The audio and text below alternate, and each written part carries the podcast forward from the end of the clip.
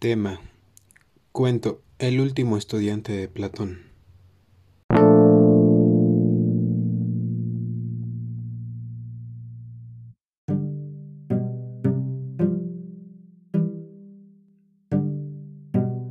Buenos días, mi nombre es Eric Arellano y soy estudiante de psicología en la UNAM. Con este cuento busco transmitirles algunas características del aprendizaje significativo de una manera más amena.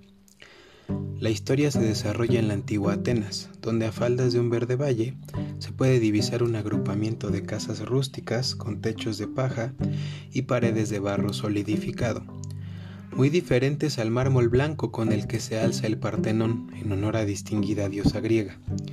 En una de estas humildes casas vive Darius, quien junto con sus padres Acacia y Deo sobreviven día a día participando en el comercio de la gran ciudad en donde por azares del destino, Darius, tratando de completar una de las encomiendas hechas por su padre para la entrega de un pedido, se extravía, y en busca de reconocer nuevamente su camino a casa se topa con Platón, quien recorría el mismo sendero rumbo a la academia, donde imparte clases de astronomía, biología, matemáticas, entre otras.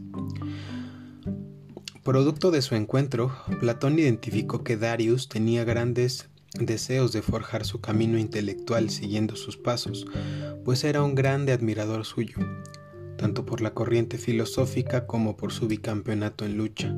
Así que Platón decidió hacerlo su discípulo junto con Aristóteles, quien ya estaba bajo su tutela.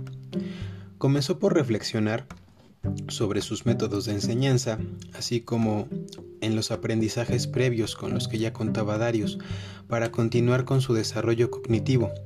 Buscaba brindar, brindarle herramientas que le permitieran ir más allá del aprendizaje mecánico, literal y arbitrario al que estaba acostumbrado, para conectar conceptos relevantes con su estructura ya preexistente con la intención de generar un anclaje de conocimientos y para que fruto de estas interacciones se promueva la creación, retención y transferencia de nuevos aprendizajes, en sintonía con el contexto social en el que el chico se desarrollaba. Gracias a todos estos esfuerzos que comenzaron a realizar desde, este, desde ese momento, Año tras año, Darius y Platón, en comunicación estrecha con sus padres, comenzaron con el entrenamiento de la mente y el cuerpo.